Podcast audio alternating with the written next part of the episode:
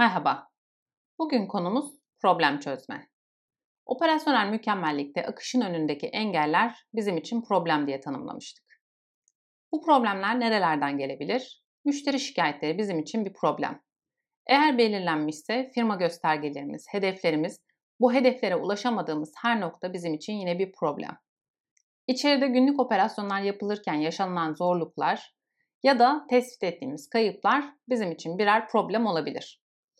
Problemi, konumuzu seçtikten sonra nasıl ilerleyeceğiz? Kaizen çalışmaları yapabiliriz, altı sigma projeleri yapabiliriz, kısıtlar teorisi kullanarak bir çözüm bulmaya çalışabiliriz ya da kalite çemberleri oluşturup iyileştirme çalışmaları yapabiliriz. Biz hepsinin temelinde yatan Puke döngüsüne bugün kısaca değineceğiz. Puke döngüsü Deming tarafından ortaya atılan planla, uygula, kontrol ve önlem al döngüsünden oluşan bir metodoloji. Bütün iyileştirme çalışmalarının da temelinde bu felsefe yatıyor. Peki bu aşamalarda yani planla, uygula, kontrol et ve önlem aşamalarında neler yapılması gerekiyor? Planlama aşamasında öncelikle mevcut durumun analiziyle başlıyoruz. Mevcut durumda biz problemi tespit ettikten sonra sayısal verilerle durumumuzu anlatıyoruz. Örneğin ppm değerimiz kaçsa ya da verimlilik değerimiz şu diyebiliriz. Topladığımız hurdaların toplam maliyeti olabilir, toplam üretim içerisindeki yeri olabilir. Makine arızası problemlerimiz varsa bu makine arızalarının süresi ya da iki makine arızası arasındaki süre ya da bizim bu arızalara müdahale zamanlarımız.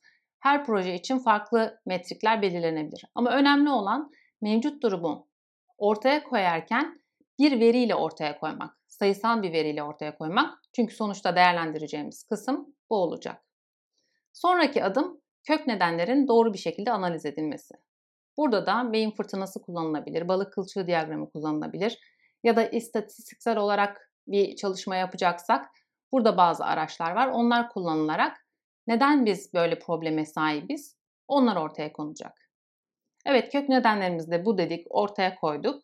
O kök nedenleri nasıl iyileştireceğiz? Ne yaparsak, hangi aksiyonları alırsak onlar ortadan kalkacak? Bunları belirliyoruz. Bir aksiyon listesi oluşturuyoruz.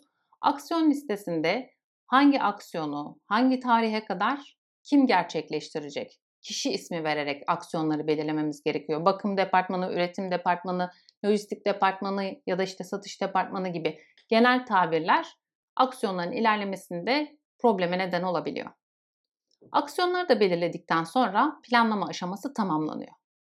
Uygulama kısmında bu belirlediğimiz aksiyonların hayata geçirilmesini bekliyoruz.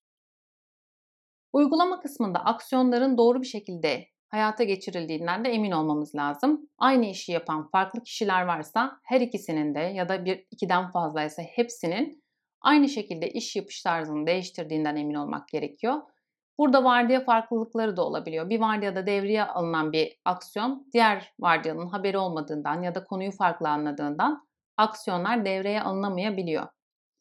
Uygulama kısmında en çok dikkat edeceğimiz kısım bu. Evet planladık, uyguladık. Sonra gerçekten iyileştirme yapıp yapmadığımızdan nasıl emin olacağız? Bütün bu aksiyonları uyguladıktan sonra kontrol etme aşaması bize bunun için aslında imkan tanıyor. Nasıl imkan tanıyor? Mevcut durumda belirlediğimiz verimiz neyse, göstergemiz neyse aynı gösterge üzerinden devam ediyoruz. Örneğin verimliliği tanımladıysak 1 Ocak 31 Mart tarihleri arasında verimliliğimiz %80 olarak gerçekleşiyor. Hedefimiz de %85'e ulaşmak. Yaptığımız aksiyonlarla verimliliği %80'den %85'e çıkarabildik mi bunu kontrol etmemiz lazım. Peki ne kadarlık bir dönem için kontrol yapmamız gerekiyor? Aslında bu da projenin niteliğine, içeriğine ve o hatayı, o problemi görme sıklığımıza bağlı olarak değişiyor. Ama bizim önerimiz mevcut durum analizinde 3 aylık bir veri kullandıysak bunu göstermek için gelecek dönemde de 3 ay boyunca bu verileri takip etmek.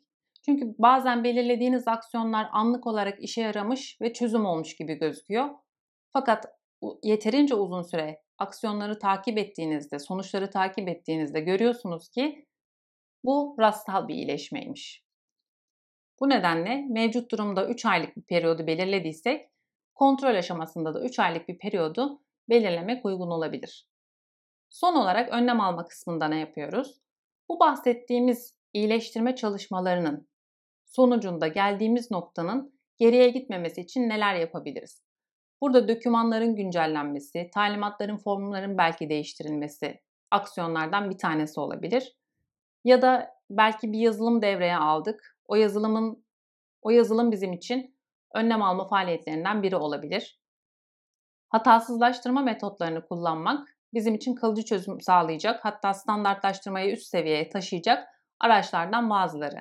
Yeni dönemle birlikte işte sensörlerin daha yaygınlaşması, Endüstri 4.0 uygulamaları yapay zeka ile birlikte çok daha ileri seviyede standartlaştırma mekanizmaları sağlamak mümkün.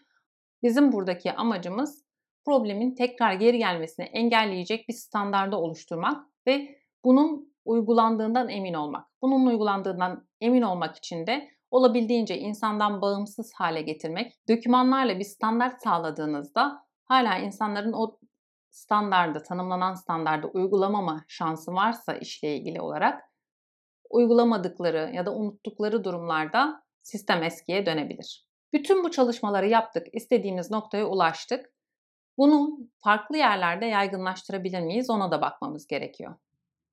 Yani ben A hattında bir uygulama devreye aldıysam aynı şeyleri B hattında uygulayabilir miyim? Ya da farklı revizyonlar yaparak orada uygulamayı devreye alabilir miyim?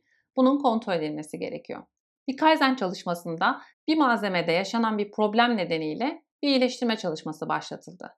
Bu başlatılan çalışma sonrasında belirlenen nedenlere baktığınızda ürünün üzerindeki deformasyonlara sebep olan taşıma, ambalajlama ve paketleme gibi konular öne çıktı. Bununla ilgili olarak o ürünün paketlemesi, ambalaj standartları, taşımasının nakliyesinin nasıl olması gerektiği belirlendi. Buraya kadar her şey iyi. Zaten sonuçlar kontrol edildiğinde artık hasarlı malzeme gelmiyordu. Fakat Kaizen sunumunu yapan arkadaşların kaçırdığı bir nokta, evet biz bu projede bunu yaptık, devreye aldık. Fakat sonraki projelerde aynı problemi yaşamamak için ne yapmalıyız konusu sorgulanmamış. Bu hem yaygınlaştırmaya hem de standartlaştırmaya örnek olabilir. Gelecek projelerde bunu nasıl olur da gözden kaçırmayız sorusuna FMEA'ler bir cevap olabilir. Eğer FMEA'de biz taşımayla, ambalajlamayla ya da paketleme ile ilgili olarak bir risk görmediysek bunu oraya risk olarak eklemek ve ne tür aksiyonlar alacağımızı belirlemek lazım. Örneğin proje başlangıcında ambalajlama, paketleme ve lojistik şartlarının da standartlarının sağlanması, belirlenmesi bu konu için kalıcı bir çözüm olabilir. En azından insanlar bunu en başta düşünüp ne yaparsak daha uygun olur, malzemeler taşıma sırasında zarar görmez, bunları öngörmüş olurlar. Evet, bugünlük de bu kadar. Teşekkür ederiz izlediğiniz için. Yorumlarınız varsa iletirseniz seviniriz. Hoşçakalın.